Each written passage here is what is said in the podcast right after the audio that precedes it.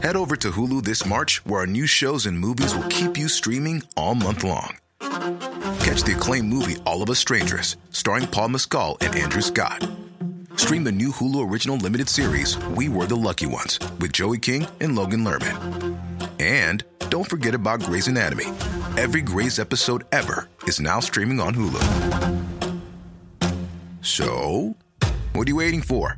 Go stream something new on Hulu. Normally, being a little extra can be a bit much, but when it comes to healthcare, it pays to be extra.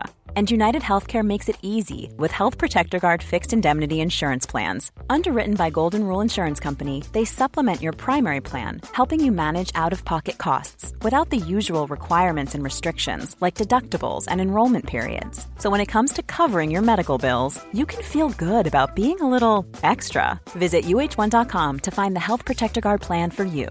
Hey, I'm Ryan Reynolds. At Mint Mobile, we like to do the opposite of what Big Wireless does. They charge you a lot, we charge you a little. So naturally, when they announced they'd be raising their prices due to inflation, we decided to deflate our prices due to not hating you.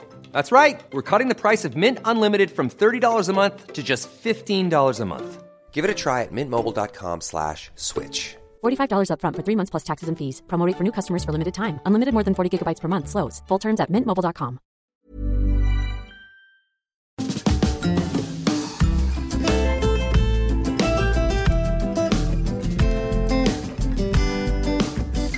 Hi, I'm Zibby Owens, and you're listening to the award winning podcast, Moms Don't Have Time to Read Books. Please sign up for my newsletter at zibbyowens.com for weekly updates about my podcasts, events, and more. Also, follow me on Instagram at zibbyowens and also at Moms Don't Have Time to Read Books. And finally, join my virtual book club called Zibby's Virtual Book Club, which meets every other Tuesday at 2 p.m. Eastern Time until 3 p.m. and features half an hour of book club discussion followed by 30 minutes of Q&A with the author whose book we've just discussed. You can sign up on my website, zibbyowens.com, under the virtual book club section, or even on Instagram under the link in my bio. I hope you'll find me in all these different channels and enjoy this podcast. Hi, I don't know if you guys know this or not, but I have an anthology coming out called Moms Don't Have Time To, a quarantine anthology. And it comes out on February 16th and has essays by 60 plus of the authors who have been on this podcast. So, first of all, please pre order this book. I think you will love it. I'm so excited about all the authors who are represented. Um, just to give you a few um, Chris Bohjalian, uh, Jewell Parker Rhodes, Ashley Prentice Norton, Gretchen Rubin, Rima Zaman, Eileen Zimmerman. And that is just from the first page of the multi page table of contents. So, please pick up this book, Moms Don't Have Time to, a quarantine anthology. It's available anywhere you buy books, Amazon, bookshop.org, and your local independent bookstore. So please pick up a copy. And also, I want to invite you listeners to my um, fundraiser slash launch party the night it comes out on February 16th, a Tuesday at 7 p.m. Bookhampton and the Children's Museum of the East End are co hosting it for me. And 50 of the authors who wrote essays in this book, as well as many of the amazing authors who blurbed this book, um, who wrote little praiseworthy quotes at the at the front will be there and you can be there too so if you go to my website, zibbyowens.com, and just click on anthology and go to book tour, you will see um, a whole fundraiser section. And for $50, um, you can attend. You'll get a copy of the book and you'll get to schmooze on Zoom with all of these amazing authors. This is like going to be the literary happening of February. So please come. I would love to see you all in person on Zoom, I guess, but even see some of your faces I know so many of you are really loyal listeners, and that makes me really happy. All proceeds of the book and the fundraiser are going to the Susan Felice Owens Program for COVID 19 Vaccine Research at Mount Sinai health system. And it is named after my husband's mother, who passed away from COVID over the summer, which many of you followed along on Instagram as I uh, recounted that horrific experience. So all the proceeds are going there. The cost includes the price of a book. So thank you for supporting this effort and for supporting my book. I can't wait to see you there. Today's episode has been sponsored by Chicken Soup for the Soul, Making Me Time 101 Stories about Self Care and Balance, edited by Amy Newmark. This is a fantastic collection of essays, and everyone will find something relatable and that they can use to make their lives better within these essays. Chang Rae Lee is the author of Native Speaker, winner of the Hemingway Foundation slash PEN Award for First Fiction as well as the author of On Such a Full Sea, A Gesture Life, Aloft, and The Surrendered, which was the winner of the Dayton Peace Prize and a finalist for the Pulitzer Prize. He currently teaches writing at Stanford University, and today we're going to talk about his latest novel, which is called My Year Abroad. Welcome, Chang Rae. Thank you so much for coming on Moms Don't Have Time to Read Books. Oh, my pleasure. First of all, I feel like I am catching you at such a moment because just this weekend you were like front page of the New York Times book review and another review elsewhere. And like you're just everywhere. What does that feel like to you to wake up and see your book and your life sort of plastered on all traditional media? What is that like? Well, you know what? To tell you the truth, I try not to look at those things okay. for a while. I do, however, uh, and and especially reviews. You know, sometimes a profile I'll read just uh, just out of curiosity, but I try not to read reviews until after the book is out for a while just so um, you know my head's clear and you know I want to talk about the things I want to talk about. Yeah, try to you know even scores with anybody, and also because I respect you know that that's their job and that's their opinion and it's all fine and dandy. Yeah. But I do did get you know, I my phone did blow up a little bit. I bet. yeah. with all the with all the uh, news and you know kudos and congrats, which is always so wonderful. You know, and you know I've been lucky in the past. You know, gotten some nice you know recognition and notices for my previous book so and i'm not to not to say that this is old hat for me but it's gratifying and you know one writes a book and you never know what's going to happen and you just i suppose all you really want is the chance to get in front of people's you know get their attention just for a little bit and see if they might you know want to take a look. So that's so,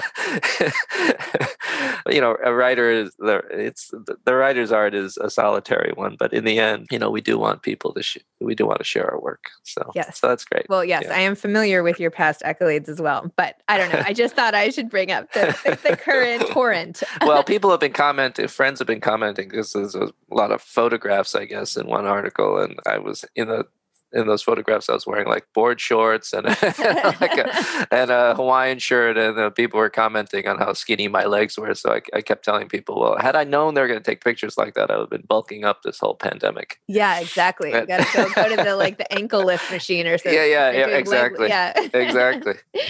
well, tell me a little bit about how you even started writing. Like, take me back to the beginning, and like, when did you know you were a writer, and like, when did you realize like novels were your thing, and tell Tell me the whole thing. Uh, well, professionally, I didn't really know until quite late that, you know, probably in graduate school, working on my first novel that was published. I wrote a novel before that that was never published. And I think that was the first time I felt as if that I was taking it as seriously as, say, my teachers were taking me.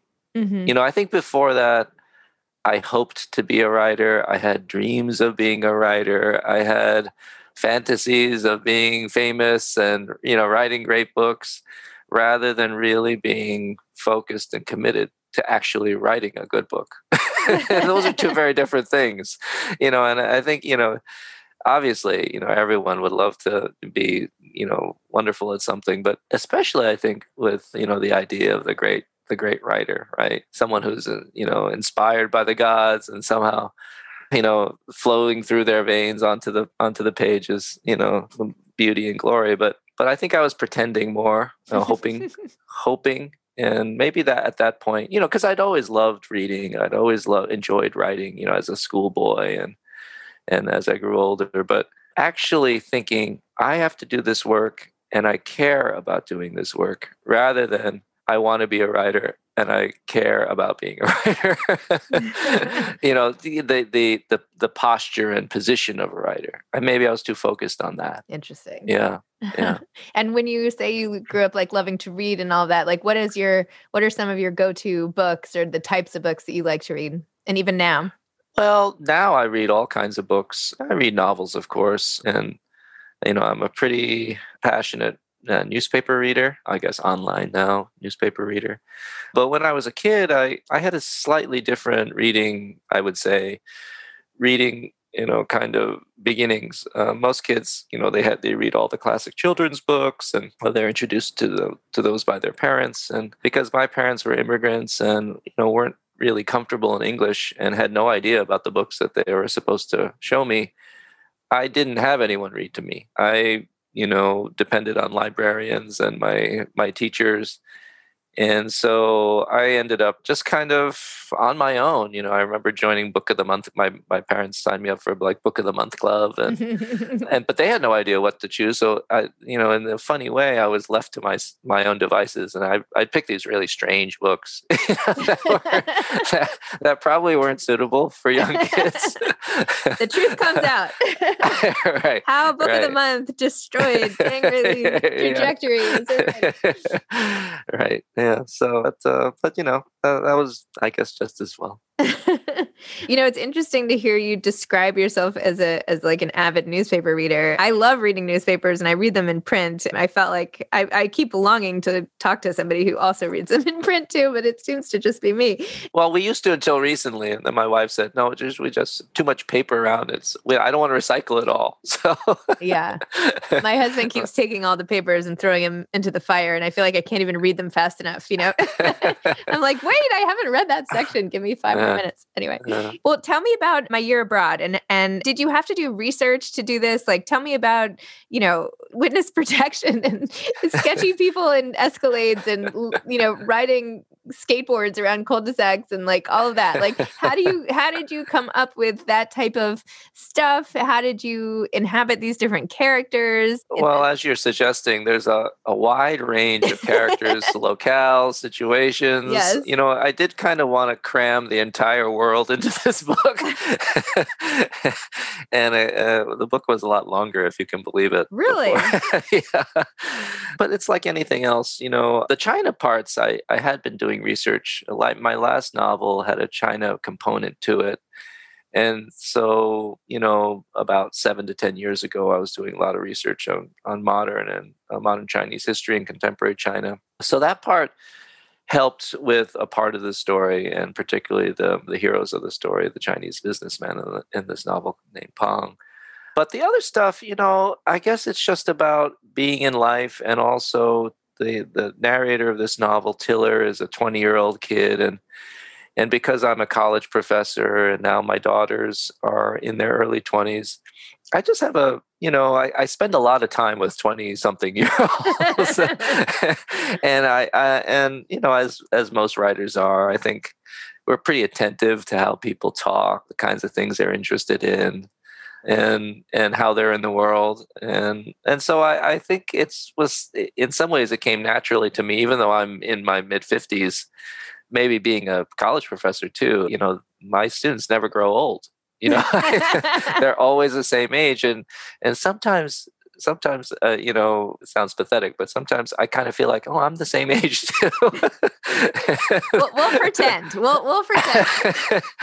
You know that i'm just sitting in class and you know i don't see how old i am to them and and we're just talking. And so i think i've i think through osmosis and and delight you know i've taken up a lot of their interests. And of course these days with the way social media is and the internet you know eh, so much information is at hand.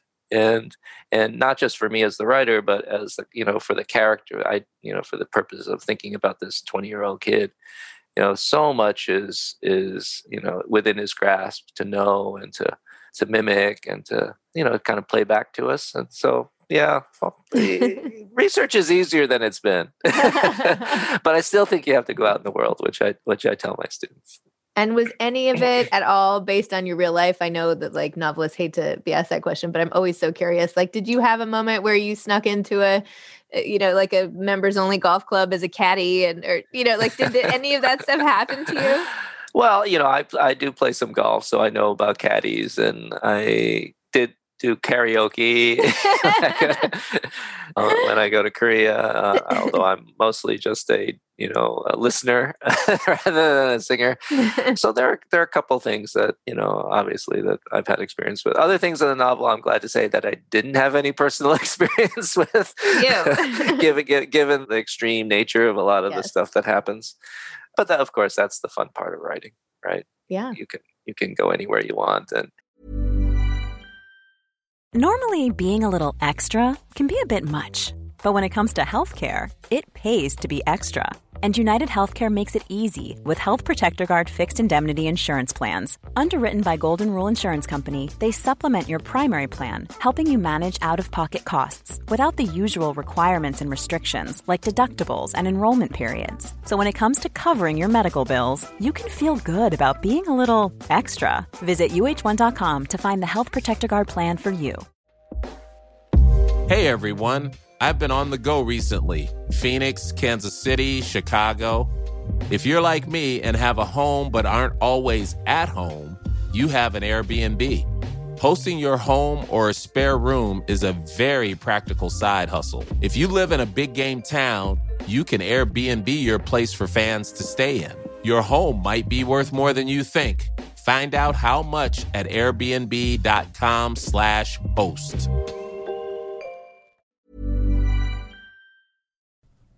Hey grown-ups, the Cat in the Hat cast is a new podcast from Wondery, perfect for the whole family.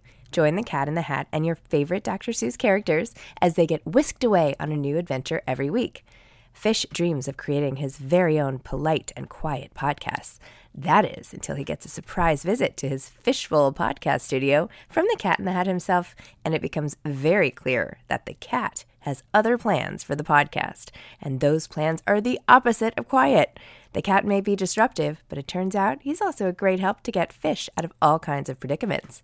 Bursting with music, silliness, and rhymes, the Cat in the Hat cast encourages us all to find fun that is funny in every episode. So sing along to new favorite songs, try your luck at Titanic tongue twisters, have some fun with wondrous wordplay, and most importantly, bring your family along for all of the adventures in the Cat in the Hat cast. Follow the Cat in the Hat cast on the Wondery app or wherever you get your podcasts. You can listen to the Cat in the Hat cast ad-free right now by joining Wondery Plus in the Wondery app or Wondery Kids Plus in Apple Podcasts. And most of all, maybe most importantly, is you know sometimes we write not out of our desires for something, but our, of our fears of something. Mm. And so that's sometimes you know where lots of scenes in this novel and other novels might come from. So, what are you really afraid of? afraid of pain, okay. rejection. Keep going. Uh, it's okay. you know, just humiliation. You know, all those things. Uh, all the things that happened to Tiller.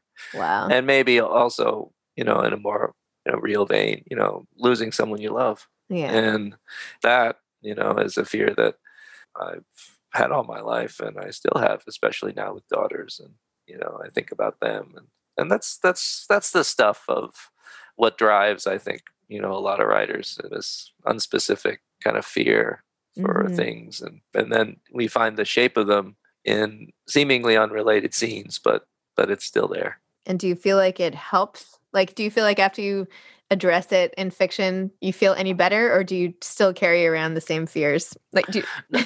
no you don't feel better. You you i think you maybe can maybe not understand it, but kind of can can live with it a little bit. Mm-hmm. You can walk around it, peer at it, maybe, and maybe it becomes something that's it becomes more complex. Mm-hmm. You know, just like people, right? Yep. The more you know somebody, the more complicated they really become. And if you want to continue thinking about them, at least, and and they are who they are. That's yeah. about it. yeah. And yeah. also writing about the fear, at least now you've sort of shared your fear issues with all of us, right? So now we also feel those same fears if we didn't already. So it's really like a contagion. Like, okay, if you guys feel as scared as I do about these different things, it'll somehow make me feel a little better. yeah. Yeah. Well, well, we all vicariously, you know, experience life. Sometimes we don't want to experience life, right? Because it's just too true. much. Yeah. Yeah. That's the job of novelists and friends. Yes. and to many, I feel like a good novel is like a really close friend. I mean, mm. that's why so many people turn to novels in like the worst times of their lives. And, you know, you can escape immediately. And I don't know. You know, I think that's absolutely right. You know, it gives you a way to live in a consciousness that you wouldn't choose yourself, but that you can, you know, play out things with right? Because it's not just that you're passively reading stuff that happens, you're also kind of thinking back on it and thinking thinking upon it and thinking about yourself in those situations. And, you know, it's an active experience. Yeah. It's not just watching. No, right? totally. Yeah. And your emotions get so triggered by it as well. I mean, right. you're in it. It's like, yeah, you're just, uh, yeah. I, the amount of times I've like closed my eyes, you know, hands over my eyes while reading, like peeking through my fingers. Like, this is not going well.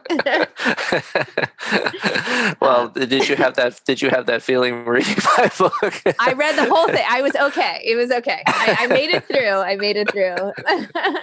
so, what was your writing process like? Like for this book in particular, like, do you outline it ahead of time? How do you do? You have like an office where you have post-its everywhere? What does your sort of writing environment look like? Well, I don't have post-its everywhere. I do I do write little notes to myself, but sometimes I don't look at those notes or I lose them. Mm-hmm. I think it's more a way to put down things and then the things that stick, I kind of don't have to rely on notes for. Mm-hmm. They kind of build up in my head. So I do do some planning, but those are you know, those plans are pretty general, right? And so I like to find my way to those plans. If I'm diverted by some interesting thing a character says or this digression feels right, I'll just go with it. And that's something that I've learned over the years is not to try to engineer things too much. Because mm-hmm. when you engineer things too much, it can kind of feel flat mm-hmm. and and a little bit airless. And especially this book, which is so much about you know what what life is and what vitality is and you know what it is to to feel something. I didn't want it certainly didn't want this book to be to feel like it was uh, planned out. Well i mean it takes a considerable amount of skill to do that. I mean if i sat down and tried to just wing it it might not work that well. You know what i mean? So i feel like you need to get to a place of of sort of mastery of some of the finer points of fiction. I mean i know there's some people who are just starting out who have to map it almost like a screenplay, right, with different beats and different this uh, and you know. Uh, yeah, I th- I mean, I don't think that's that's unhelpful. I think that's that can be good. I just I would just always say, yeah, map the whole thing out, but don't wed yourself to it. Mm-hmm. You know, once you're in a certain place, and if things are happening in an interesting way that you hadn't planned, don't try to bend it back towards that other plan mm-hmm. because because maybe you're not ultimately interested in that other plan you know, we we we actually don't know what we're interested in half the time when we start a novel. We think we're interested in this in X, but actually it's X prime or Y or Z.